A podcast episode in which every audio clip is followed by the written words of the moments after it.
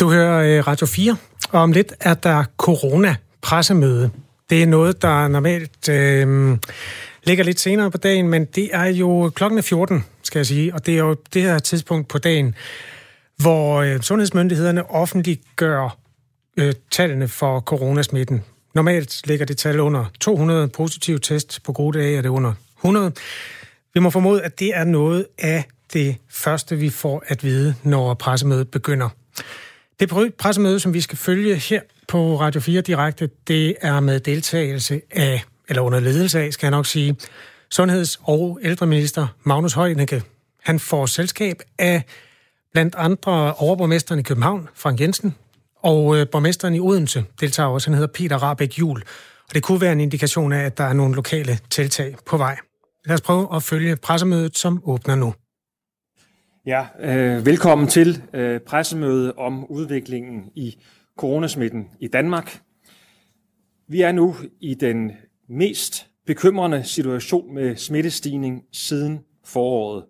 I dag har vi særlig fokus på situationen i København, i Odense og i kommunerne omkring øh, København. Og derfor har jeg i dag med mig øh, Københavns overborgmester Frank Jensen og Peter Rahbek-Juel, Odenses øh, borgmester, foruden styrelserne Anette Lykke Petri fra Styrelsen for Patientsikkerhed, Tyra Grove Krause fra Statens Serum Institut og Søren Brostrøm fra Sundhedsstyrelsen. Jeg må lige starte med at komme med de aktuelle tal fra i dag. Vi har nu to hundrede og tredive nye tilfælde af smitte med coronavirus det seneste døgn. Og vi har niogtyve personer, der er indlagt med corona. Det er på et døgn, hvor vi har gennemført femogtredive tusind syv hundrede og en test. Der er den seneste uge fundet smitte i toogfirs ud af vores otteoghalvfems kommuner. Men vi ser altså en særlig stigning i København, Københavns området og i Odense. Og det seneste døgn er der i København fundet treoghalvtreds nye tilfælde med corona. I Odense har vi haft en stigning på nitten flere smittetilfælde siden i går. Den stigning, vi ser nu, skyldes særlig mere udbredt smitte i København, smittespredning ved private sammenkomster og smitteudbrud blandt de unge på en uddannelse i Odense. Og det er derfor, at vi nu indfører en række tiltag og restriktioner i København og i Odense og i kommunerne omkring København. De vil gælde fra nu og fjorten dage frem, og vi vil løbende følge og vurdere indsatsen. Der er mange mennesker, der pendler frem og tilbage til uddannelse eller arbejde, og de tiltag, vi præsenterer i dag, vil gælde for følgende atten kommuner. Albertslund, Ballerup, Brøndby, Dragør, Frederiksberg, Gentofte, Gladsaxe, Glostrup, Herlev, Hvidovre, Høje Taastrup, Ishøj, København, Lyngby-Taarbæk, Rødovre, Tårnby, Vandensbæk og selvfølgelig også Odense. For alle de kommuner gælder følgende. Vi sænker forsamlingsforbuddet fra hundrede til halvtreds personer for arrangementer og begivenheder. Og den planlagte udvidelse af Superliga-ordningen til andre idrætsarrangementer, som jo bliver aftalt politisk i fredags, udskydes i foreløbig fjorten dage i de her kommuner. Åbningstider på barer, restauranter og caféer bliver begrænset til klokken fireogtyve, altså midnat. Og vi opfordrer til at indføre en frivillig registrering af kontaktinformation for gæster på restauranter og caféer. Og vi vil endnu en gang opfordre alle til at holde afstand til hinanden, når vi bevæger os i det offentlige rum. Det gælder overalt, også på restauranter, når man står i kø på en bar, når man går på museum, når man skal i Tivoli, når man skal i supermarkedet. Det gælder overalt. Så ser vi fortsat flere smitteudbrud i forbindelse med private fester og sammenkomster. Og derfor vil jeg endnu en gang bede jer overveje, om den fest, man har planlagt, om den skal afholdes nu, eller om der er muligheder for at udskyde festen. Det er nu, man skal overveje det. Konkret har vi haft udbrud ved flere private fester, hvor en enkelt smittet har smittet øh, et stort antal andre gæster, og det vil Anette Lykke Petri uddybe. Og Sundhedsstyrelsen skærper deres anbefalinger til private fester, og det vil Søren Brostrøm sige mere om om lidt. Hvad angår vores uddannelser, altså skoler, gymnasier og andre ungdomsuddannelser og videregående uddannelser, så er opfordringen, at man skal aflyse sociale arrangementer. Og endelig en opfordring til alle om at undgå trængsel, hvor man kan. Både når man handler, men altså også når man gør brug af den kollektive transport. Så er vi bekymrede? Ja, det er vi. Går det den forkerte vej? Ja, det gør det jo også. Kan vi nå ret op på det? Ja, det kan vi, og det har vi vist før. Men det kræver, at vi sætter ind nu, som vi gør, målrettet lokalt. Og det kræver, at vi alle sammen udviser samfundssind. Vores danske strategi er at teste massivt og opspore og isolere, og så sætte ind lokalt, når vi ser smitteudbrud. Det gjorde vi i Aarhus, vi har også gjort det i Ringsted og Silkeborg, og alle tre steder lykkedes det, og vi fik knækket smittekurven. Nu skal vi gøre det samme i hele hovedstadsområdet og i Odense. Myndighederne følger naturligvis udviklingen tæt og vil løbende vurdere, om der vil være behov for yderligere tiltag. Og så vil vi ikke tøve med at gøre det, der skal til. Det var for mig. Nu giver jeg ordet til Frank Jensen fra København. God, Frank. Ja, tak for det. Ja, situationen er alvorlig. Det har ministeren allerede understreget, og det er den selvfølgelig også i Danmarks hovedstad i, i København, hvor smitten stiger. Den er steget her de seneste dage. Vi er nu på fyrre komma tre smittede per hundrede tusind indbyggere i København. Vi samarbejder med sundhedsmyndighederne, de nationale sundhedsmyndigheder, med at få lokaliseret, om smitten kan føres tilbage til bestemte personer, bestemte områder af byen, bestemte grupper, for at se, om der er et mønster eller steder, vi skal sætte særligt ind over for. Umiddelbart så kan vi ikke se, at der er den her konkrete sammenhæng, hverken i forhold til at lokalisere smitten eller bestemte steder eller bestemte grupper i København. Så det er et, det, som er blevet sagt mange gange her de seneste dage i København, det er et lidt mere diffust billede, der, der tegner sig her i forhold til smitten og smittens spredning. Det vi kan se i de tal og data, vi får, det er, at der er en overrepræsentation af unge voksne, det vil sige i aldersgruppen tyve til niogtyve-årige, der bliver smittet. Så det er altså som sagt i høj grad de unge voksne, der skal tænkes på, og vi skal målrette indsatsen overfor. Og det gør vi øh, i en massiv øh, kampagne, som vi har startet allerede i, øh, i dag. Øh, vi har plakater øh, ude i de offentlige rum, øh, outdoor. Øh, vi er nok blevet en lille smule blind, øh, som tiden er gået, for de plakater blev sat op i foråret. Øh, nu har vi så holdt afstand. Vi skal huske at holde fast i de gode vaner, som blev grundlagt i foråret. Som sagt sætter vi ind massivt med kampagne her i, i det åbne rum. Vi sætter også ind med kampagne på infoskærme i busser. Vi går også ud i et meget tæt samarbejde med boligselskaberne og boligforeninger for at målrette kampagnen til beboerne der. Vi laver kampagne med flyers og plakater på otte forskellige sprog for at sikre, at vi kommer ud til, til alle borgere i vores by. Og så målretter vi en kampagne der, hvor de fleste unge, de er nemlig på sociale medier. Den kampagne har vi store forventninger til, at den også bliver opfattet af den målgruppe, som vi gerne vil have fat i og, og advare om, at smitten stadigvæk er iblandt os, og vi skal passe på hinanden. Som sagt, så er det en kampagne, vi, vi kører meget målrettet. Vi samarbejder også med restaurationsbranchen. Vi ved, at der er bestemte steder i København, hvor der er traditioner, tradition for at mødes rigtig mange unge mennesker sammen, blandt andet i Kødbyen på, på Vesterbro. Her har vi altså brug for os at sikre, at de gode vaner med afstand og vaske hænder og afspritte hænder, de holdes, og at man ikke krammer hinanden, når man er ude i det åbne rum og det offentlige rum. Ja, i det hele taget ikke krammer, men holder fast i de gode vaner. Vi skal sikre os, at vi når ud til dem, der har en opfattelse af, at selvom man er, når man er ung, så er man ikke i risikogruppe, det er man, og man er i hvert fald også i risikogruppe for, at man kan sprede smitten til andre.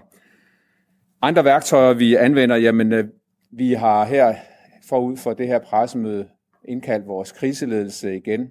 I aften, der mødes vores administrerende direktør i krisestaben klokken nitten tredive, og i morgen tidlig, der mødes jeg med de politiske ledere fra Rådhuset, de øvrige borgmester og repræsentanter for de øvrige partier til, til kriseledelse, så vi holder fast i, at vi har altså en meget stor forpligtelse også i Danmarks hovedstad København for, at vi nu får bragt smitten ned igen. Så tak for muligheden for at komme med de bemærkninger her. Tak for det, Frank. Peter Rahbek-Juel fra Odense. Okay. Tak for det. I Odense er smittetallet steget ret hurtigt inden for de sidste fem dage. Fredag i sidste uge var smittetallet nede på ni komma tre. I dag er det annonceret til tres komma syv. Så det er, det er gået stærkt. Vi kan se, at vores smittetal er indtil videre meget koncentreret omkring unge, og det er meget koncentreret omkring få uddannelsessteder. Dog kan vi også se, at der begynder at komme flere, hvor at det er smitte i de nære relationer, der er. Og det er selvfølgelig en, en situation, vi tager med, med, med dybeste alvor. Vi har tidligere i corona under coronaepidemien haft gode erfaringer med at etablere samarbejde, godt samarbejde selvfølgelig på tværs af myndigheder, men også med civilsamfundet, da der var et mindre stigning i smittetallet i vores moser og i vores indvandrermiljøer. Den metode om at, at lave et stærkt samarbejde i byen, den har vi allerede aktiveret i forhold til uddannelsesinstitutionerne, hvor at vi i sidste uge har etableret et partnerskab mellem uddannelsesinstitutionerne og, og kommunen, for at vi kan hjælpe hinanden med at få, få forebygget. Vi kan hjælpe hinanden med at få den nødvendige kommunikation ud øh, til de unge, hvor at der er skruet op på øh, alle øh, platforme. Vi er også i en øh, løbende dialog med, med barer og, og restauranter og i hele taget med, med, med bylivet, der har været det siden øh, sidste uge. Og i det hele taget oplever jeg en rigtig stor vilje øh, i Odense til, både blandt butikker, restauranter og barer, til et meget, meget stærkt og aktivt øh, samarbejde. Øh, oplevelsen af, øh, hvad der sker, øh, hvis der er sådan, at vi ikke øh, i fællesskab får, får dæmpet øh, smittetallet øh, i Odense, det husker vi alt for tydeligt, og der vil vi ikke tilbage. Tak skal du have, Peter. Så giver jeg ud til styrelserne, og først Anette Lykke Petri fra Styrelsen for Patientsikkerhed. Tak skal du have. Øh, coronaopsporingen i Styrelsen for Patientsikkerhed har haft en rigtig travl weekend. Øh, vi har haft travlt med kontaktopsporing. Det er både enkeltsager, men det er også decideret udbrud. De dominerende tendenser... Du lytter til Radio fire. Vi transmitterer i øjeblikket pressemøde fra Sundheds- og Ældreministeriet, hvor vi følger de seneste opdateringer og de seneste stramninger af restriktioner, som i første omgang rammer lokalt i Odense og i Storkøbenhavn. Mit navn er Kasper Harbo, og vi sender videre fra pressemødet lige om lidt. Vi følger det til dørs, også med relevante kommentarer fra involverede mennesker. Øhm, og jeg skal sige til folk, der gerne vil høre Kraniebrud, at det finder sted i aften på din F M-radio kl. enogtyve nul fem. Eller digitalt. Du kan også allerede nu finde det i podcast-appen, altså Kraniebrud kl. enogtyve nul fem. Anette Lykke Petri fra Styrelsen for Patientsikkerhed taler på pressemødet nu. Vi har håndteret det på den måde, at vi er i løbende kontakt med de kommuner, som har en høj incidens, og det har vi også været her over weekenden. Og jeg vil godt rose alle de kommuner for øh, deres engagement og deres parathed, og den måde, de takler øh, den her situation med de stigende smittetal på. Øh, vi har lige hørt øh, både Københavns overborgmester og Odenses øh, borgmester øh, tale om, hvordan de hver især takler den her situation. Og jeg øh, vil godt igen påskynde de der forpligtende partnerskaber, som etableres både med øh, uddannelsesinstitutionerne i kommunerne, men også med restauranter og værtshus og diskoteker og det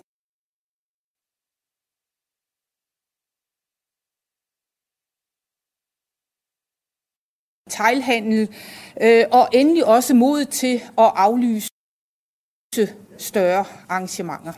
Tak. Tak skal du have. Vi kan gå videre til Statens Serum Institut ved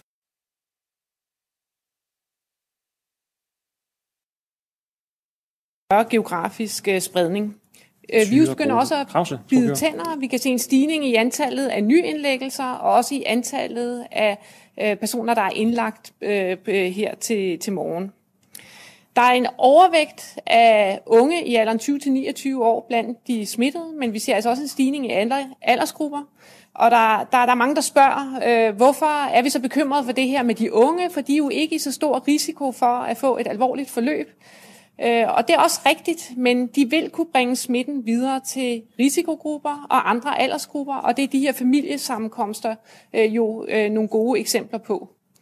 Øh, derudover så kan man sige, at der er stadigvæk meget, vi ikke ved om det her virus, blandt andet om det senfølger, øh, og derfor er det stadigvæk vigtigt, at vi også prøver at begrænse smitten i de yngre aldersgrupper.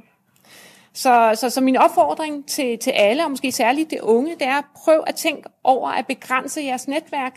Hold jer til jeres klasse eller jeres hold, øh, og så kun have nogle enkelte øh, venner uden for det, som I ser regelmæssigt, og husk at holde øh, fysisk afstand, når I er sammen. Tak for den øh, opdatering. Søren Brostrøm fra Sundhedsstyrelsen. Skål, Søren. Øh, mange tak. Som Anette Petri har redegjort for, så ser vi jo i stigende grad smittekæder, som øh, tager udgangspunkt i sociale arrangementer og andre forsamlinger. Øh, og derfor giver det øh, rigtig god faglig mening, at vi nu, for så vidt angår de sytten kommuner i Storkøbenhavn og i Odense Kommune, øh, begrænser forsamlingsstørrelsen til halvtreds, og samtidig også øh, begrænser åbningstiden for café- og restaurantlivet til midnat. Vi ved, at når øh, mennesker er tæt sammen i længere tid, og særligt hvis det er forskellige mennesker, der måske ikke lige deler husstand til dagligt, så ved vi, det er de situationer, hvor øh, der er særlig stor risiko for smitte, som vi har set det i nogle af de ting, som Anette Petri beskrev. Og vi ved også nu med sæsonskiftet, at folk vil i stigende grad rykke indendørs, eksempelvis i café- og restaurantliv, så derfor giver det rigtig god faglig mening, at det er der, vi tager fat øh, i forhold til forsamlingsstørrelsen og i forhold til åbningstiden i café- og restaurantliv. Og vi vil også fra vores side øh, skærpe vores rådgivning og anbefaling i for eksempel sådan noget som øh, overholdelse af vores afstandsanbefalinger på en meter, også igen i café- og restaurantliv, i butikker, detailhandel med videre. Der er nok generelt behov for, at vi lige genbesøger de forskellige ting og strammer op. Øh, skal vi til igen at have en venlig person til at stå lidt mere i, i indgangsdøren til forretningen og huske på håndspritten og, og tælle, hvor mange der går ind i forretningen, og skal man lige have målepinden frem en gang til i café- og restaurantliv og se, hvordan man egentlig skal sætte folk, øh, når vi rykker indendørs. Det er sådan nogle ting, vi vil have opmærksomhed på, både generelt i hele landet, men i særlig grad i de her atten kommuner, som er det, vi udmelder for i dag. Og derfor så er København, de sytten kommuner i Storkøbenhavn samt Odense også blevet undtaget fra den i øvrigt planlagte udvidelse i forhold til øh, fortrinsvis siddende forsamlinger, hvor der jo øh, hidtil har gældt en øh, grænse på fem hundrede. Og de ting, der ligesom skal reguleres der i, i den såkaldte forsamlingsbekendtgørelse, de kommer så til at træde i kraft fra på onsdag. Det vi også vil gøre fra Sundhedsstyrelsens side, det er at skærpe vores øh, råd og anbefalinger øh, til de situationer, som ikke er omfattet af reguleringen med bekendtgørelser. Og det er eksempelvis, at man mødes privat, at man har en fest eller en fejring eller en forsamling i eget hjem eller i ens egen have, eller hvad det nu kan være. Og der har vi allerede før sommerferien udsendt anbefalinger til, hvordan man ligesom kan gennemføre en, en sommerfest, sådan er corona-forsvarlig. Og, og dem vil vi gå igennem, når vi vil over de kommende dage udkomme med mere præcise og skærpede anbefalinger. Det er blandt andet sådan noget som at være særlig opmærksom på, om man overhovedet skal holde festen, eller man kan udskyde den, givet der er noget stigende smittestigning. Hvor mange mennesker vil man invitere? Hvad har man egentlig af lokaler? Hvad er planen, hvis vi skal rykke indendørs, hvis det regner eller er koldt? Har vi overhovedet plads til så mange, øh, som, som vi havde tænkt os? Øh, vi skal være særligt opmærksom på, at øh, vi ikke øh, siger til vores gæster, at de skal komme, hvis de er forkølet. Vi skal være særligt opmærksom på, hvis vi har ældre eller sårbare pårørende, der kommer til festen. De skal altså have to meters afstand, så tænk det ind i forhold til, hvor mange eller hvor få man egentlig kan have til sin fejring. Tænk også på varigheden af ens fest eller fejring øh, osv. osv. Hvis man serverer chips og slik, så skal man nok ikke gøre det i en stor fællesskål, som vi alle sammen stikker hænderne ned i løbet af aftenen øh, osv. osv. Det, det kommer til at blive en løftet pegefinger fra Sundhedsstyrelsen, men også med gode praktiske råd til, hvordan man kan gøre det i mange forskellige kontekster. Og der er det selvfølgelig også et stærkt signal, at man i forhold til de ting, som er reguleret i bekendtgørelsen, nu sætter forsamlingsstørrelsen ned til halvtreds øh, i de her atten kommuner.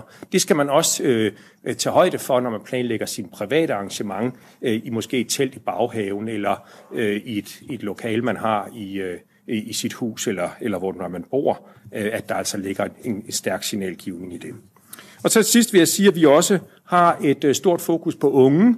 Vi kan se smittespredning blandt unge. Det er også samtidig vigtigt, at vi siger til de unge, hvordan de kan have det sjovt og nyde deres sommer og deres efterår, uden at sprede coronasmitte. Så derfor skal det gøres i øjenhøjde og i dialog, og der vil vi over de kommende uger også komme med forskelligt øh, informationsmateriale. Tak skal du have, Søren. Og der er noget ved runden rundt, så lad os starte med øh, opfølgende spørgsmål. Vi starter her fra første række. Værsgo. Magnus Heunicke, er vi ved at miste kontrollen over coronaen? Det er vi ikke. Det, det, der du ser nu, og det, man kan se, det er, at vi tester massivt mere, end øh, langt de fleste andre lande øh, per indbyggere. Vi har et meget fintmasket øh, overvågningssystem i forhold til at opspore øh, smitten, og vi har også isolationsfaciliteter, og det er præcis derfor, vi kan sætte ind tidligt, og det er det, øh, man ser nu. Og det er den situation, vi sådan set godt vil være i. Vi vil jo helst have smitten ned, og det er det, vi arbejder for nu her. Men netop fordi vi har den massive testning, og fordi vi har den øh, fintmaskede opsporing, så kan vi øh, indsnævre, og vi kan sætte ind tidligt, så det er præcis det, der sker. I nævner stort set alle sammen, at, at, at hovedsageligt er unge voksne, der, der bliver smittet. Med det i mente, var det så en fejl at genåbne nattelivet? Nej, det har det ikke været. Altså, der er jo ingen tvivl om, at da vi åbnede det, sagde vi jo også meget klart, at den her åbning vil vi kunne lukke ned øh, lokalt. Det har vi gjort i øh, Østjylland, det gør vi nu i øh, Odense, og vi gør det i København og omkringliggende øh, kommuner. Og det vil man altså skulle vende sig til øh, i Danmark i den her tid, hvor vi altså skal leve med coronaen, øh, og vi skal holde den i skak, men holde samfundet mest muligt åben. Øh, og, og det vil sige, det var en klog beslutning at gøre, men vi har hele tiden sagt, og det er det, man ser nu, at vi kommer til at følge op med lokale nedlukninger. Har du et sidste spørgsmål? Nu er det så knap en femtedel af landets kommuner, hvor du, du, du strammer skruen og genindfører nogle af restriktionerne. Kan du forestille dig et scenarie, hvor du er nødt til at brede det ud over, over hele landet sidste uge, eller forrige uge, hvornår det var, så vi jo også, at du øh, strammede skruen med restriktioner i, i, i Midtjylland for eksempel? Ja, men når vi gør det her, er det jo netop den danske strategi. Samfundet mest muligt åben, sæt ind lokalt hurtigt. Og det her er så et stort lokalt område med mange, mange, en stor del af Danmarks indbyggere, der bor her. Det er hovedstadsområdet. Tidligere havde vi så Aarhus, det var det næst, den næststørste by. Det lykkedes sådan at håndtere det, og det var samme opskrift. Ikke helt samme virkemidler, fordi udbruddet er forskellige altid, men samme opskrift. Og det er altså det, der er vejen frem, så vi netop ikke skal ud i, at vi skal, skal lukke hele Danmark ned. Hvis man løfter blikket fra Danmark og ser ud på resten af Europa, så kan man jo se, at der er i flere lande og store regioner, hvor man gennemfører øh, hele eller delvise øh, nedlukninger.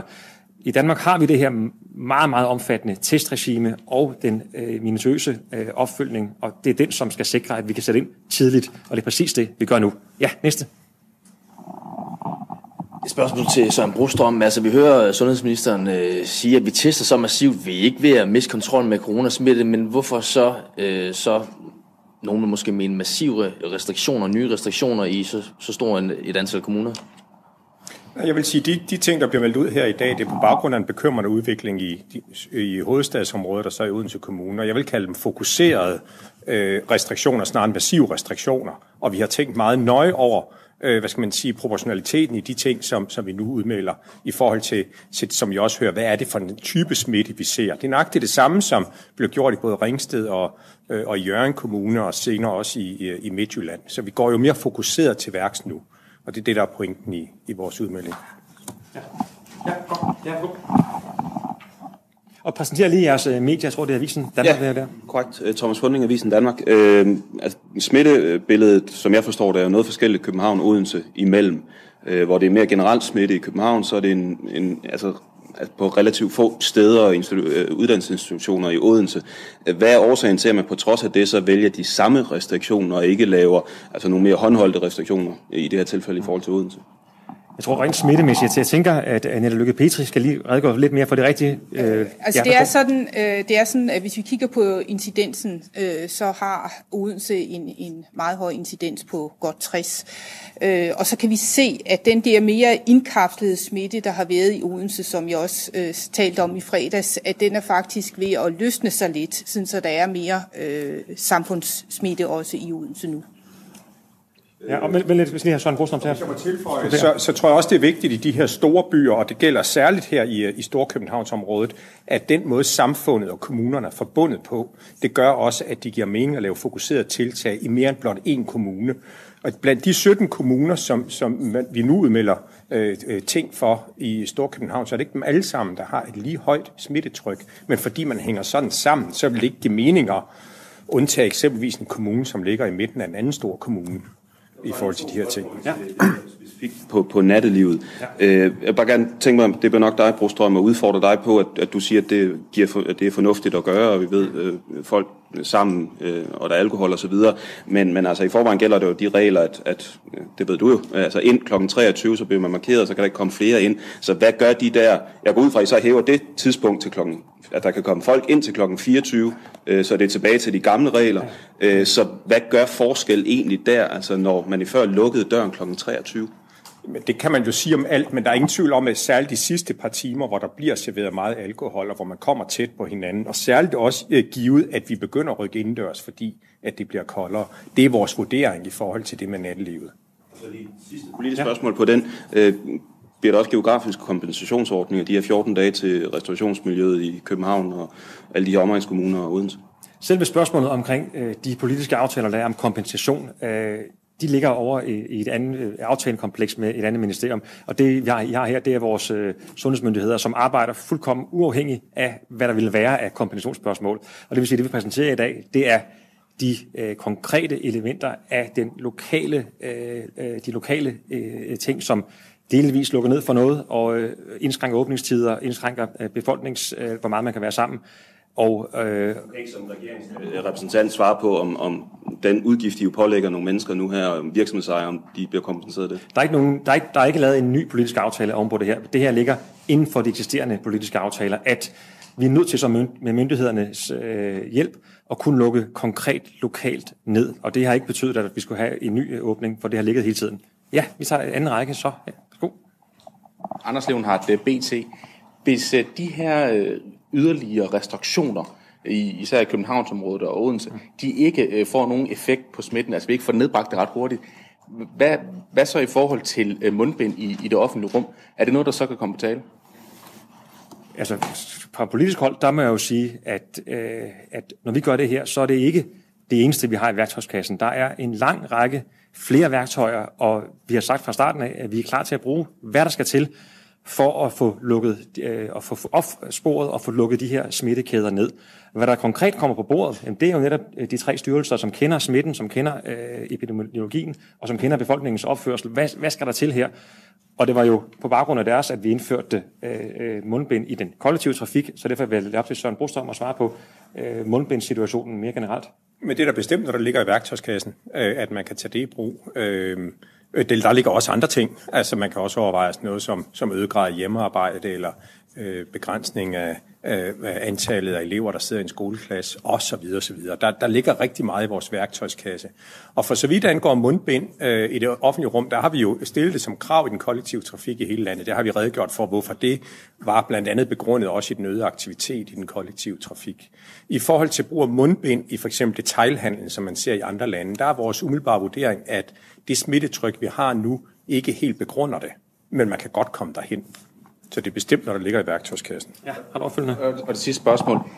Nu, nu siger vi, at det, det, det er i første omgang Odense, og det er hele Storkøbenhavn, der ligesom får de her øgede restriktioner.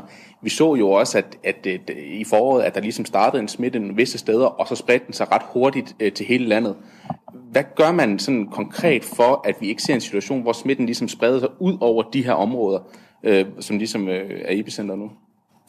Ja. Det vil jeg primært sige, det er måske mere Tyra og Anette, ja, fordi det ligger jo i vores meget, meget tætte test og overvågning af smittekæder og så videre, at, at vi sådan set har en rigtig god fornemmelse af at overvåge smitten. Jamen, altså hvis jeg skal indlede, så kan jeg sige, at forskellen fra nu og så i foråret, det er, at nu tester vi jo langt flere, og alle, der bliver testet positivt, dem kommer vi i Styrelsen for Patientsikkerhed i kontakt med, og så starter vi simpelthen smitteopsporing med henblik på at, at bryde øh, de kæder. Øh, I foråret var der jo en, en, en stor del, som ikke blev testet, som måske øh, havde sygdommen. Ikke? Og videre herover. Værsgo. Jeg skal lige have din mikrofon med her. Ja. News. Øhm, to spørgsmål. I forhold til det her med, hvornår øh, de her restriktioner får en effekt. Jeg kan ikke huske, ja, der var en af jer, der snakkede om, at tallene formentlig vil stige de næste par dage, og så vil man begynde at se en effekt på et tidspunkt.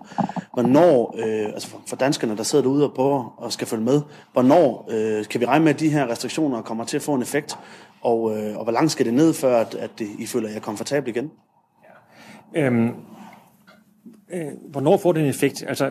Det vi leverer her, det er jo øh, helt konkrete, fokuserede tiltag.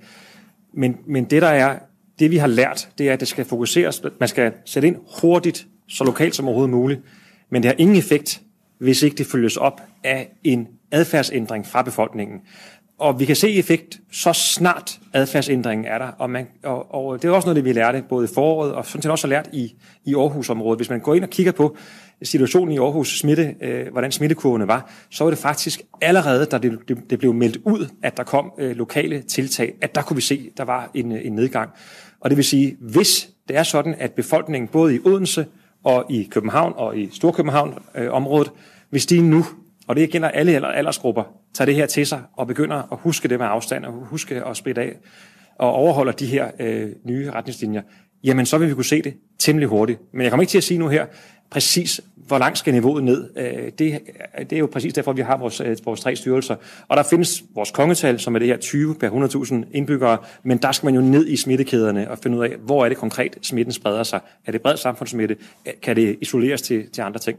Har du opfølgende? Klart, ja. Øhm, nu taler vi lidt om nogle af de ting, som så ikke var på, på bordet endnu, men kan komme senere. Øh, I Odense for eksempel er det jo, som det også blev nævnt før, måske koncentreret omkring uddannelsesmiljøer.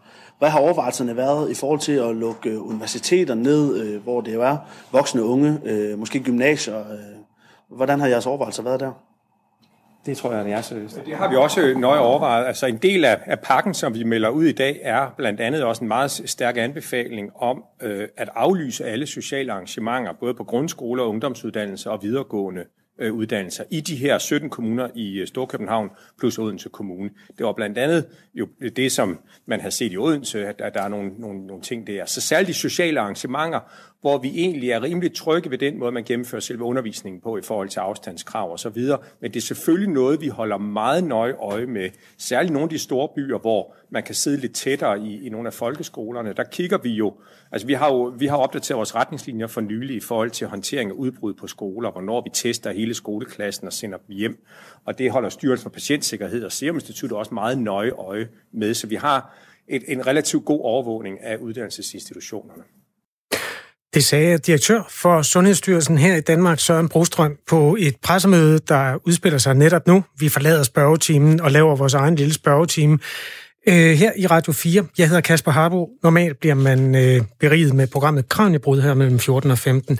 Den har vi øh, lagt ud som podcast. Du kan hente lige præcis, når det passer dig. Og hvis du helst vil høre den på F M-radio, så kan du gøre det i aften klokken enogtyve nul fem.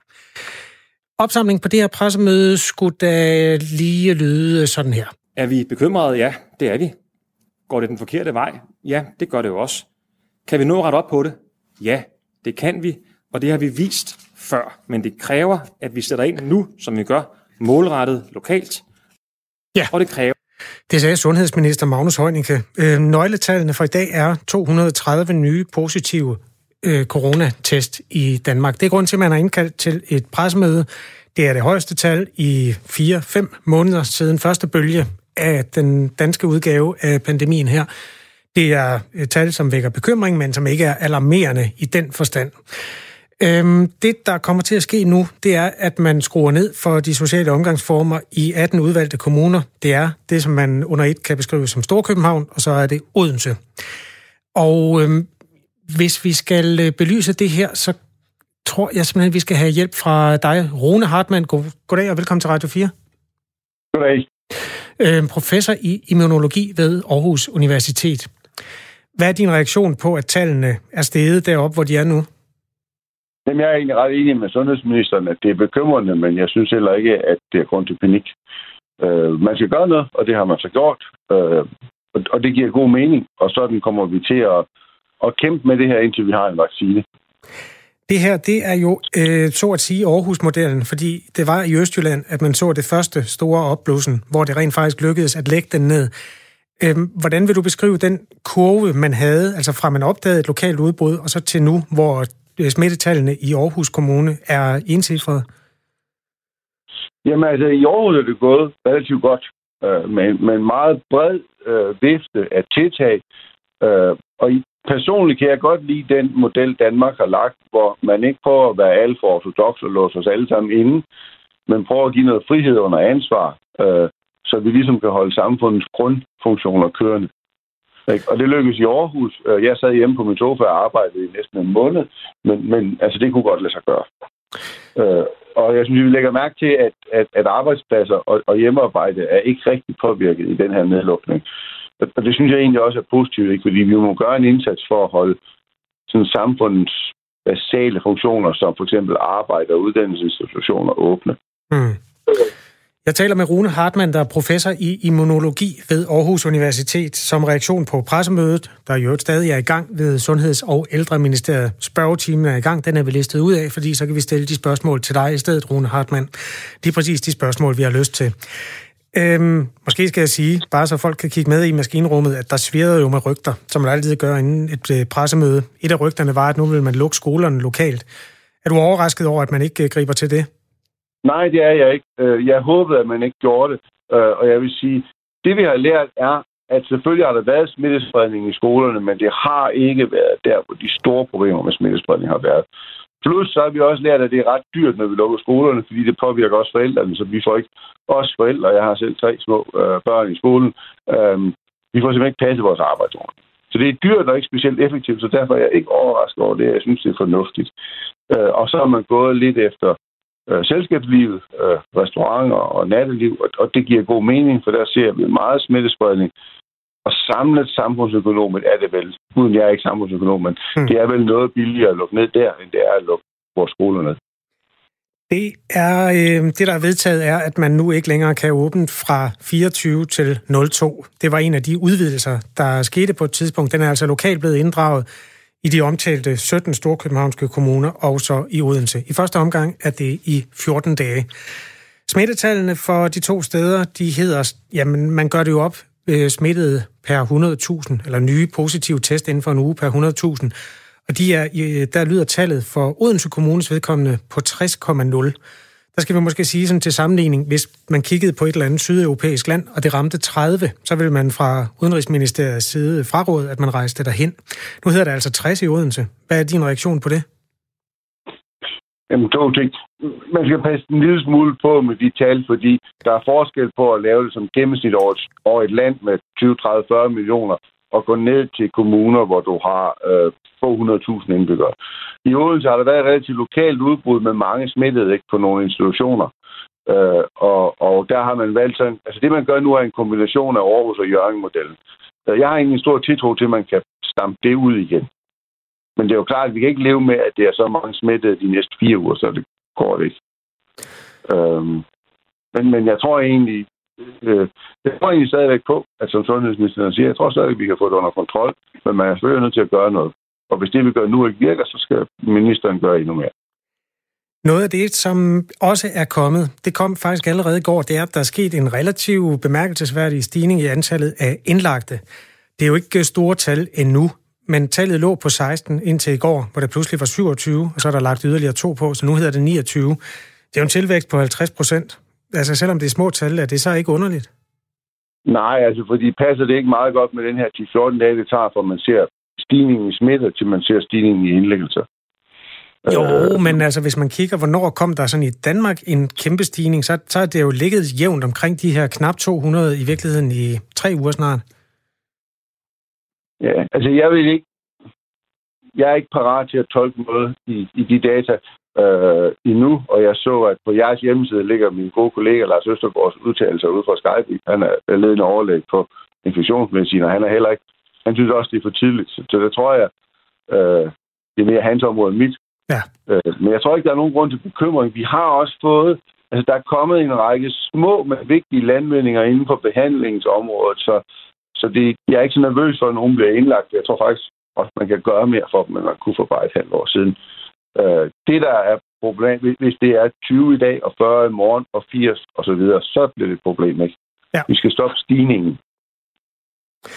Det er første gang, at øh, den danske kurve, hvis bare skal samle op på de data der, det er første gang, at den kommer på den anden side af to hundrede, siden de meget alvorlige tider i slutningen af marts og begyndelsen af april. Når man så alligevel ikke kan sammenligne de to ting, så er det fordi, at der på det tidspunkt kun blev testet altså et minimalt antal i virkeligheden. Det var kun dem, der havde de hårde symptomer, der fik lov at få en test, fordi kapaciteten ikke var øh, i nærheden af, hvor den skulle være på det tidspunkt. Det er den nu, og det var også noget af det, sundhedsministeren på pressemødet lagde frem, der er testet i det forgangne døgn, eller der, øh, der ligger test, øh, resultater fra femogtredive tusind syv hundrede og en tests i løbet af det sidste døgn. Det er i, selv i international sammenhæng faktisk et kæmpe tal. Øhm, Rune Hartmann, er, er du imponeret over, at man har fået kapaciteten deroppe i Danmark? Ja, øh, det er jeg på sin vis imponeret over. Jeg vil også sige, øh, der er faktisk nok nogle teknikaliteter, som jeg mener, vi skal have en ambition om at gøre det bedre næste gang. Endnu bedre. Næste gang, og der kommer en anden gang, hvor vi får en ny pandemi, der skal vi endnu hurtigere kunne komme op i test. Og det har vi rent faktisk ressourcerne til i Danmark, hvis man er villig til at udnytte øh, sådan mere bredt de ressourcer, vi har. Hvis man skal lære af det, der skete, hvad var det så, man kan gøre bedre næste gang? Jeg tror, at vi til næste gang skal have opbygget et beredskab, så man ikke skal tænke teststrategi. At man ikke starter med at tænke øh, teststrategien den dag, man har udfordringen. Vi skal simpelthen have lavet et beredskab, Der, der ligesom ligger klar til aktivering, når, når man får en ny pandemi, øh, som kan trække på nogen. Altså, de her test er jo ikke voldsomt. Det er relativt simple laboratorietester, man laver, øh, og, og der har vi mange, både private laboratorier og universiteter, der i nødstilfælde kan lave de her test. Øh, så der tror jeg, i fremtiden skal vi have, så vi kan meget hurtigere, kan man sige, give op fra få tusind til mange tusind test. Men skal man ikke, man skal jo kende sygdommen rimelig grundigt, før man kan begynde at lave det? Nej, det, det, skal man, det skal man faktisk ikke, fordi de her P C R, øh, det, er, det er sådan lidt teknisk, men den teknologiske landvinding i, inden for test af, af virussygdomme, hvor man tester på deres arvemateriale, gør, at man faktisk ikke behøves kende det. Der er en række teknologier, der kan teste bredt for alle, uafhængig af kendt sygdomme, og man kan inden for dage tilpasse en test til en specifik sygdom. Så, så det er faktisk ikke øh, korrekt. Man kan gøre rigtig meget, og der er sket en enorm teknologisk udvikling de sidste fem til ti år. Rune Hartmann er professor i immunologi ved Aarhus Universitet og hjælper os med at samle op på både pressemødet og for så vidt også på det sidste halve år og alt det, vi har lært. Det er snart et halvt års jubilæum for, hvis det hedder det, ved noget så træls, som det pressemøde, der fandt sted den ellevte marts, hvor Danmark lukkede. Rune Hartmann, befolkningen var jo inden delt op i en meget stor del, der ikke anede det her ville komme, og så en lille bitte del, som gik og sagde, vi er ikke klar til, når det kommer. Var du klar over, at øh, vi stod over for noget, som vi ikke ville kunne håndtere? Jeg ved ikke, om jeg er enig med. Jeg synes egentlig faktisk, at Danmark har håndteret det her ganske fornuftigt. Men jeg vidste ikke præcis, at covid nitten ville ankomme. Øh, det, det, hvis jeg havde jeg vidste det, så havde jeg lært nogle ting, som gjorde jeg jo meget rig i dag. Øh, ja. Men jeg vidste, der, jeg vidste, der ville komme sådan en ny pandemi. Og omkring øh, slutningen af januar og starten af februar var det også klart, at den ville ramme os ret bredt, når jeg talte med mine kolleger i udlandet. Øh, men, men hvad hedder det? Vi havde en mistanke om, at der ville komme nye pandemier, om det enten var influenza, eller om det var coronavirus. Øh, der var et par andre af de her viruser, der hopper fra dyr til mennesker, altså zoonotiske viruser, som vi ligesom øh, har haft i kikkerten. Øh, og der er mange kollegaer, der har rendt rundt og prøvet at lede efter virus i forskellige dyr for at finde ud af, hvad er den næste virus, vi bliver mødt med. Øh, og vi har jo haft nogle advarsler af det, der hedder SARS et, og der var en virus, der hed MERS for otte ni år siden. Øh, så helt overraskende var det ikke. Øh, og noget har man også gjort for at gøre sig klar. Øh, der, var nogle forskellige, der var nogle forskellige elementer, der gjorde, at Danmark ikke var så klar, som vi gerne ville have været. Øh, og det kan vi stille og roligt sætte os ned og gøre bedre næste gang. Det er en aftale. Rune Hartmann, tak skal ja. du have. Velkommen. Professor i immunologi ved Aarhus Universitet, der altså hjælper os med at perspektivere nogle af de ting, der kom frem på det pressemøde, som er blevet holdt i Sundheds- og Ældreministeriet her klokken fjorten. Under ledelse af sundhedsministeren, der lagde de aktuelle tal frem, og de fortæller altså om to hundrede og tredive positive test på et døgn. Det er det højeste tal i fire måneder. Øhm, på det her pressemøde, der var vores politiske reporter Peter Sindbæk også til stede. Er du med mig nu, Peter? Det tror jeg er. Det er du. Velkommen til. Hvad var det mest interessante i din optik? Jamen, det var jo sådan set meldingen fra sundhedsminister Magnus Heunicke, at vi lige nu står i en situation, som er ja, den værste, når, i hvert fald når man ser på smitten med covid nitten, siden foråret. Altså, vi bevæger os ind i territoriet, hvor vi på bare en uge har set øh, lidt over tusind smittetilfælde, og det er altså ikke noget, vi har set siden epidemien øh, bragede løs øh, i, i marts og april måned. Så det er en bekymret sundhedsminister og også nogle bekymrede sundhedsmyndigheder, der altså øh, lagde tallene øh, frem øh, sort på hvidt i dag. Og der øh, på pressemødet var han jo også flankeret af øh, borgmesterne fra henholdsvis øh, Aarhus, Syd- og Odense og øh, København, øh, Frank Jensen og Peter Rahbek-Juel. Og de, det er jo de øh, kommuner, der har været ekstra hårdt ramt, så der er jo tale om en, en lokal øh, smitte, som øh, i virkeligheden bærer meget. Der er jo bare treoghalvtreds smittetilfælde i København a- alene her øh, i løbet af det sidste døgn. Yes. Øh, Peter Sindbæk, pas lidt på med mikrofonen. Den kører på din sandpapirskind. Øh, det imellem... styrer vi. Ja, det er godt. Øh, noget af det kontante, der er kommet ud af det her pressemøde, det er altså, at man lokalt i sytten storkøbenhavnske kommuner og i kommunen Odense indfører en... Øh, en fjorten-dages indskrænkning af forsamlingsbegrænsningen, således at hvis man øh, før troede, man skulle have hundrede gæster, så skal man altså kun have halvtreds. Øhm, og så er der jo altså blandt andet, at øh, man i nattelivet kommer med nogle begrænsninger. Hvad, hvad har du ellers samlet op, som du synes er det centrale? Altså, det der blev nævnt flere og flere gange, både fra Styrelsen for Patientsikkerhed og fra Statens Serum Institut, det er jo, at man kan se i tallene, at det i høj grad er unge mennesker, der øh, er øh, blandt de her nye smittetilfælde, øh, særligt i Aarhus og Odense, men også generelt på landsplan. Det er mennesker mellem tyve og niogtyve, som, øh, som lader sig teste og altså bliver fundet at have øh, covid nitten i deres system. Og det er bekymrende, særligt fordi, at vi jo lige er midt i en, en hvad kan man sige, ydre udvidelse af, af nattelivet, nemlig at man har lavet den her nye regel med, at man egentlig måtte have åbent til klokken to, men at man så lukker dørene klokken treogtyve. Det bliver så rullet tilbage øh, og kommer så til at have ret store konsekvenser for særligt øh, de unge mennesker. Og det er altså med det, øh, man skal se på, hvad det er, de gør i dag, nemlig at man forsøger at begrænse unge menneskers øh, omgang med hinanden, øh, når man står på en bar og måske øh, øh, synger hinanden ind i hovedet, råber hinanden ind i hovedet eller danser lidt for tæt, som Søren Brostrøm, han, han formulerede det på, på pressemødet. Så det er jo nok det mest markante, det er altså, at det er unge mennesker, der øh, bliver smittet øh, mere end, lige i øjeblikket end, end ellers, og det er altså en kilde til, til stor bekymring, fordi de bliver ikke lige så syge, de er oftere asymptomatiske smittebærere, og det er altså dem, som måske har en lidt, hvad kan man sige, mere nonchalant øh, holdning til, øh, hvorvidt man øh, bør holde afstand. Så det var altså indskærpelsen herfra, at man skal tilbage til de gode vaner fra, fra foråret, nemlig holde afstand og øh, begrænse øh, ens omgangskreds i så vid udstrækning som muligt. Der har lige været pressemøde, altså corona-pressemøde, og det er det, jeg samler op på. Mit navn er Kasper Harbo, og jeg samler op sammen med Peter Sindbæk, der er politisk reporter her på Radio fire.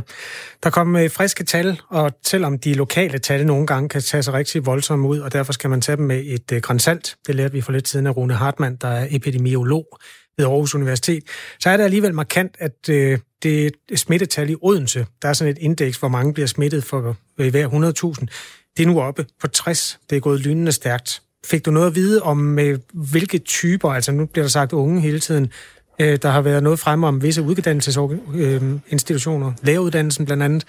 Øh, fik I mere at vide om det på pressemødet, Peter Sindbæk? Der var, der var nemlig det, man også skal hæfte sig ved, når man, når man var med på pressemødet, det var, at der er en relativt, hvad kan man sige, væsensforskellighed øh, mellem smitteudbrudene i København og så det, vi ser i Odense. Som du også selv siger, så er smitten i Odense i høj grad koncentreret omkring enkelte uddannelsesinstitutioner, og dermed adskiller den sig fra øh, det billede, man har set i København. Men som øh, Anette Lykke Petri, som er fra Styrelsen for Patientsikkerhed, også sagde, det er ikke kun isoleret til uddannelsesinstitutioner. Det er også, vi ser også tegn på generel samfundssmitte i Odense, så derfor gælder de samme restriktioner i Odense, som de også gør i, i København. Så, så det, de blev så spurgt på pressemødet om, hvorfor har man så ikke for eksempel overvejet at lukke uddannelsesinstitutioner, hvis det er det, man har set. Og det har man så ikke gjort, men man har valgt at, at anbefale til alle institutionerne, at de øh, for eksempel aflyser alle sociale arrangementer og i, i langt højere grad sørger for at opretholde afstandskrav. Øh, det, der også var øh, bemærkelsesværdigt, som blev nævnt øh, flere gange, særligt af Statens Serum Institut, det er, at vi også ser generelt mere smitte ved private arrangementer, altså privatfester. Øh, og Styrelsen for Patientsikkerhed, Anette Lykke Petri, kom med et relativt øh, malen, malerisk eksempel på, hvor galt det kan gå, hvis man ikke lever op til retningslinjerne ved private arrangementer. Hun henviser til en privat fest, en fest, hvor tredive deltagere er blevet konstateret smittet efterfølgende, og derefter har smittet flere i deres, omgangskre- i deres respektive omgangskredse.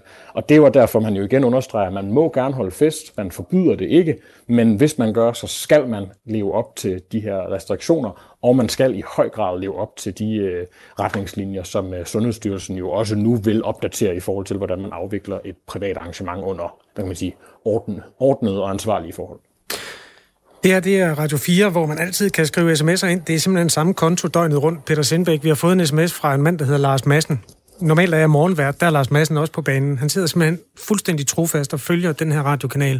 Og nej, han skriver, dejligt. Ja, det er virkelig dejligt. Han skriver, hold nu kæft. Øh, vi tester og tester og tester, og selvfølgelig er der flere smittede. Vågn nu op. Vær venlig hilsen, Lars Madsen. Er du, du er velkommen til at kommentere. Altså, man kan sige, det er jo også det, det ikke for at skyde uh, Lars Madsen noget i skolen, men det er jo også det, man har hørt andre steder ude omkring i verden, at jo selvfølgelig, hvis man tester flere, så kommer der flere, øh, flere øh, positive tests, sådan rent statistisk set. Sådan hænger det dog ikke helt sammen i det her tilfælde. Hvis man ser de her kurver, i Danmark tester vi jo rigtig meget, det har vi gjort øh, siden sommeren. Vi er et af de lande, der tester mest, øh, hvis man sammenligner med vores, de lande, der sammenligner os med. Så, så det er ikke fordi, at vi lige pludselig herover den sidste, de sidste to-tre uger er begyndt at teste meget mere, end vi har gjort før. Vi har jo egentlig testet ret meget hele vejen igennem, og derfor øh, de her udsving, og som man så tydeligvis kan se, at der er en meget høj lokal koncentration af udsving. Du nævner selv, at Odense er helt op på tres, øh, og København er jo også op i trediverne i forhold per hundrede tusind smittetilfælde. Så det er jo også fordi, at man ser smitten udbredt, og så selvfølgelig, at man kan spore det tilbage til enkelte begivenheder. Altså, at man ser tredive smittede fra en fest, eller man ser et uh, rusforløb på en uh, ungdomsinstitution i, uh, i Odense lige pludselig skabe uh, hvad kan man sige, relativt negative uh, cirkler i, uh, i, uh, i vandet. Så uh, Lars Madsen, jeg, jeg forstår spørgsmålet, men jeg, men jeg må også sige, at det, det er ikke helt rodfæstet i, i den virkelighed, jeg i hvert fald forstod uh, herinde på pressemødet. Nej, noget af det, der i hvert fald uh, ligger fast, som er nyt, som ikke har noget med antallet af test at gøre, det er, at uh, der er toogfirs kommuner, som nu er repræsenteret på det coronamæssige landkort. Altså, der er smittet i, det er så over firs procent af de danske kommuner på én gang. Det har man ikke prøvet før. Ikke engang, da det stod værst til i begyndelsen af, uh, slutningen af marts og begyndelsen af april. Peter Sindbæk er jo journalist, ligesom jeg selv er, og vi er de værste sladdertasker i hele universet, og derfor sviger det altid med rygter blandt journalister, inden sådan en pressemøde her går i gang. Æm, det var også no- tilfældet i dag. Ja, hvad, hvad gik man og, og sludrede om der? Der var en del, hvad kan man sige, små pip om, at nu skulle vi ud i skolelukninger i, i hovedstadsområdet og i Odense, men det, det blev vist bare ved, ved, ved sladderen på, på diverse sociale medier. Jeg tror, det var en Twitter-tråd, der stak lidt af. Ja, sådan er det. Det går stærkt. Det er derfor, at det er en god idé at holde pressemøder, som alle ser. Øhm, det lyder som om, der er en ølkus, der er ved at gå i gang bag ved dig, Peter. Det kan være, vi skal runde af her. Det, der går nogle folk forbi mig i hvert fald, men jeg står på en stille gang. Det er ordentligt. Peter Sindbæk, øh, få nogle kommentarer, og øh, så sørger vi for at fodre nyhederne øh, lidt senere, øh, hvor man selvfølgelig kan følge udviklingen her i Radio fire. Tak skal du have foreløbig. Det var så let. Radio fire samler altså op på det pressemøde, der begyndte klokken fjorten i Sundheds- og Ældreministeriet under ledelse af Sundheds- og Ældreminister Magnus Heunicke. Og det er grunden til, at du ikke kan høre Kraniebrud, som man normalt kan her mellem fjorten og femten. I stedet kan du finde det som podcast, lige så snart du får lyst, eller høre det på din radio klokken enogtyve nul fem. Nu øh, går vi til konsekvenserne ude i nattelivet, som jo også, det her det er jo også en erhvervshistorie, og derfor skal vi nu tale med Christian Nørgaard, der er chefkonsulent ved Horesta, som repræsenterer godt et tusind otte hundrede medlemmer i hotel, restaurant og turisterhvervet. Goddag, Christian Nørgaard. Hej. Hej med dig. Tilladte åbningstider for restauranter, barer, caféer og så lignende begrænses nu i de her sytten øh, kommuner, Odense og en masse københavnske forstadskommuner, øh, begrænses til klokken fireogtyve. Hvad siger I til det? Ja, først og fremmest er vi jo ærgerlige over at se øh, den stigning i smittetallet, der har været. Øh, fordi øh, nu får det så konsekvenser for vores erhverv øh, igen. Øh, og det er altså et erhverv, som øh, nu har været underlagt forskellige restriktioner øh, i forskellig grad i, øh, i over et halvt år.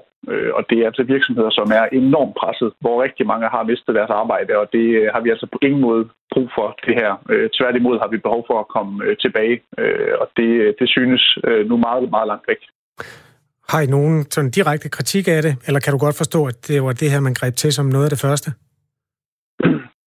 Øh, altså, vi har jo tidligere set øh, det her med, når nattelivet og restauranterne, øh, caféer og barer skulle lukke klokken fireogtyve. Øh, der så vi jo sådan set bare, at festen øh, den fortsat øh, udenfor. Øh, og det frygter vi jo, at det kommer til at, at, at gen, øh, gentage sig.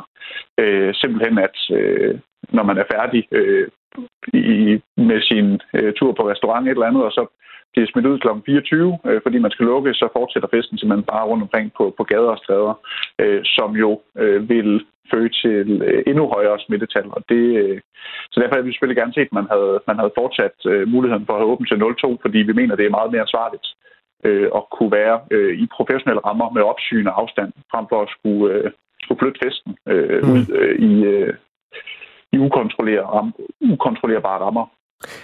I restaurationsbranchen opfordres I også. Det er på det pressemøde, der lige er overstået. Nu ved jeg ikke, hvor lang tid du har haft til at tygge på den her, men I bliver opfordret til at indføre frivillig registrering af kontaktinformationer på gæsterne. Noget, som sundhedsmyndighederne vil kunne bruge øh, i forbindelse med smitteopsporing. Det er en model, man nogle steder allerede har brugt, blandt andet så nært som i Tyskland. Hvad siger du til ideen? Øh, jamen, ideen er faktisk ikke ny. Det er faktisk en idé, vi har foreslået for... Øh for tre uger siden, øh, at det kunne bruges øh, til, at man øh, laver nogle øh, lempeligere rammer for nogen, hvis man registrerer. Øh, vi har også været i dialog med sundhedsmyndighederne om det, øh, men har altså behov for at være yderligere dialog med dem om det, inden vi kan lave den her frivillige registrering. Men altså som sagt, ikke en ny idé. Øh, det er faktisk en, vi selv har været, været på banen med tidligere. Hvad siger du til tanken om at indføre den nu? Øhm, øh, det, er, det, det kan være en vej, fordi det vi ved, der virker, det er jo afstand, det er hygiejne, det er hurtig opsporing, øh, og så blive hjemme, hvis man er syg. Øh, og hvis det kan hjælpe øh, til en hurtigere op, øh, smitteopsporing, mod at man så ikke skal lukke lige så meget ned af et hårdt presset erhvervsliv, øh, så, øh, så er det en, øh, en fin løsning for nogen. Jamen så lad os da prøve lidt at forfølge tanken. Det her, nu starter vi med tanken på en, en brun bar, for eksempel, hvor man kommer ind. Forestiller du dig, at man skal skrive sit navn og telefonnummer, når man kommer ind? Eller hvordan vil det udspille sig i praksis, det her? Det kan være den helt øh, håndgribelige løsning. Det kan også være ved simpel registrering øh, via en app eller lignende, øh, hvor man så har dataen i fjorten dage, øh, og så kan give den videre til sundhedsmyndighederne. Vi har tidligere været i dialog med dem i forhold til, hvad det er for nogle data, man skal have. Altså sådan, så der er ikke nogen grund til at, at få data ind, som, øh, eller oplysninger ind, som man ikke skal bruge til smitteopsporingen. Øh, og derfor så kræver det jo øh, en yderligere og, og dialog med, med Styrelsen for Patientsikkerhed, sådan så at vi øh, kan løfte den opgave på... Øh, på bedst mulig vis. Hvad var jeres konkrete forslag? Altså, hvordan vil, hvis det var dig, der fik at vide, at yes, vi kører med jeres model, hvordan, hvordan skulle den så indføres i morgen? Jamen, det kan jo, altså, det er jo igen, det er meget forskelligt på, om det er øh, til et, et arrangement, øh, eller det er til et restaurantbesøg, eller det er på et værtshus, men altså, at man får lavet, sat oplysninger ned med navn, telefonnummer, e-mail, øh, som kan videregives til, til Styrelsen for Patientsikkerhed. Øh, om det så er på papir, at man får skrevet ned, hvem har været inde i dag, øh, det vil jo være noget lettere og noget mere coronasikkert, hvis det er på en app, men igen, så kan man jo finde løsningerne ude, alt efter hvad forholdene er til. Har du selv haft tid til at gå i byen, og har du i givet fald gjort dig nogle øh, sådan observationer om, hvordan folk håndterer den nye coronabetændte virkelighed ude, på, øh, ude i nattelivet? Altså min opfattelse er, at rigtig mange steder har man professionelle rammer. Man sikrer afstand, man sikrer opsyn med personalet, man lukker ikke flere ind, og at det faktisk har været trygt. Og vi har også set eksempler på flere unge mennesker, der efterfølgende jo så har fortalt, at de faktisk synes, det var mere trygt at være inde på restauranten eller caféen, frem for at blive sendt ud uden afstand. Særligt når der er kommet, kommet et bøl indenbords. Og samtidig så skal man jo huske på, at hvis man jo fulgte den løsning, som har været indtil videre, hvor man jo efter klokken treogtyve skulle blive samme sted indtil klokken to, Så, så er det jo for at blive i samme øh, kæde, om, om man må sige det. Øhm, mm. og, og, og vi kunne jo godt frygte, at man så øh, møder mange nye øh, og, og stemmer sammen rigtig mange mennesker til øh, privatfester, som vi har set det. Øh, fordi øh, vi kan jo se hen over sommeren... Det kan jo også være, at de bare går hjem, Christian Nørgaard. Hjem. Ja, det kan være, men vi har bare ikke set øh, de unge gå hjem. Øh, vi har set øh, masser af fester rundt om i København og rigtig mange andre byer, øh, og øh, det er vi faktisk mere bekymrede for. Øh, og så... er det jo bare en afgørende del af omsætningen for nogle virksomheder, som er enormt presset øh, og har været det i rigtig, rigtig lang tid. Tak skal du have, Christian Nørgaard. Vi har altså behov for noget, noget, ja. noget, noget, noget hjælp til de her virksomhederne. Nej, det er fair. Tak for okay. Det er fordi, der er nyheder om lidt. Øh, men vi vil ja. selvfølgelig gerne høre, hvad du siger. Tak fordi du var med. Selv tak. Det er godt. Hej. Hej, Christian Nørgaard, chefkonsulent ved Horesta, altså brancheorganisationen, brancheorganisationen, brancheorganisationen, der repræsenterer godt et tusind otte hundrede medlemmer. Vi kan nå at nævne, at yderligere tre minkfarme øh, også er blevet ramt af coronavirus i en tid, hvor øh, vi altså ser smittetal blandt mennesker stige. Tre farme i Hjørring Kommune melder nu om øh, coronavirus, oplyser Fødevarestyrelsen til D R's regional radiostation P fire Nordjylland. Henrik Møring, han står klar til at øh, levere det fulde overblik over, hvad der er sket i Danmark. Selvfølgelig også en opsamling på det pressemøde, hvis ikke du har fået det hele med. Og så er der firetoget med Svend Lund Jensen og Annemette Fuhrmann